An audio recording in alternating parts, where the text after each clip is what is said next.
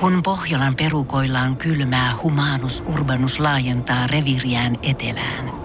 Hän on utelias uudesta elinympäristöstään. Nyt hän ottaa kuvan patsaasta Samsung Galaxy S24 tekoälypuhelimella. Sormen pyöräytys näytöllä ja Humanus Urbanus sivistyy jälleen.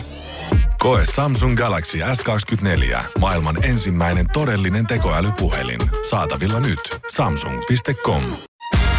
Voise.fi. Viihde uutiset. Netflixissä julkaistiin 21. syyskuuta sarjamurhaaja Jeffrey Dahmerista kertova Dahmer Monster The Jeffrey Dahmer Story-sarja. Netflixin katsotuimmaksi nousseen sarjan kulisseista kantautuu nyt huolestuttava kertomus, jonka on kertonut sarjassa työskennellyt tuotantoassistentti Kim Alsup.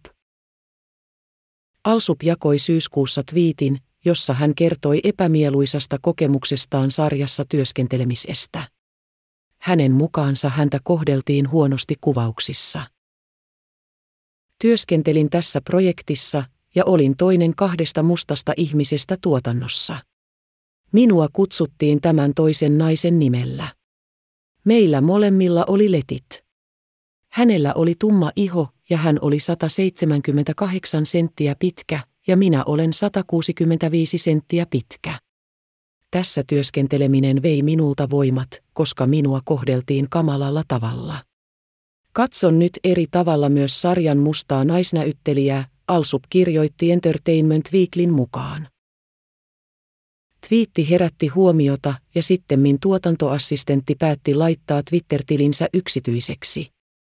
Alsup on nyt antanut haastattelun Los Angeles Timesille. Nainen kertoo, ettei ole ikävän kokemuksensa takia halunnut katsoa sarjaa lainkaan. Se toisi liikaa muistoja mieleen kuvausten ajalta.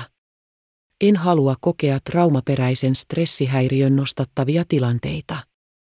Jo trailerin näkeminen aiheutti traumaperäisen stressihäiriön oireita.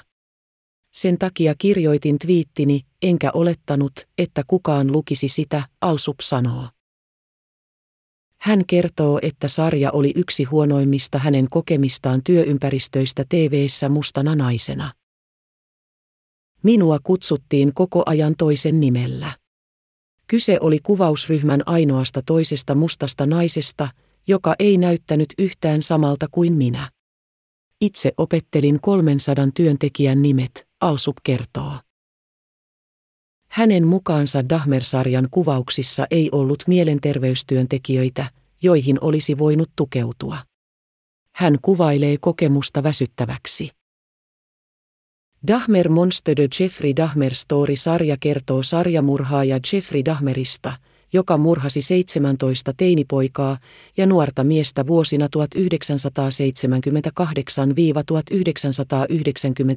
1978-1991. Kannibalismia ja nekrofiliaa sisältävä sarja on saanut K18 merkinnän. Sarja on joutunut kritiikin kohteeksi myös erään Dahmerin tosielämän uhrin perheenjäsenten taholta. Dahmerin surmaamään Errol Lindsin sisko ja veli ovat kritisoineet sarjaa julkisuudessa siitä, että se nostaa vanhat traumat pintaan ja rahastaa uhrien kärsimyksellä. Voise.fi. Aikasi arvoista viihdettä. Pohjolan hyisillä perukoilla Humanus Urbanus on kylmissään. Tikkitakki lämmittäisi. Onneksi taskusta löytyy Samsung Galaxy S24, tekoälypuhelin. Sormen pieni pyöräytys ruudulla ja Humanus Urbanus tietää, mistä takkeja löytää. Pian ei enää palele. Koe Samsung Galaxy S24. Maailman ensimmäinen todellinen tekoälypuhelin. Saatavilla nyt. Samsung.com.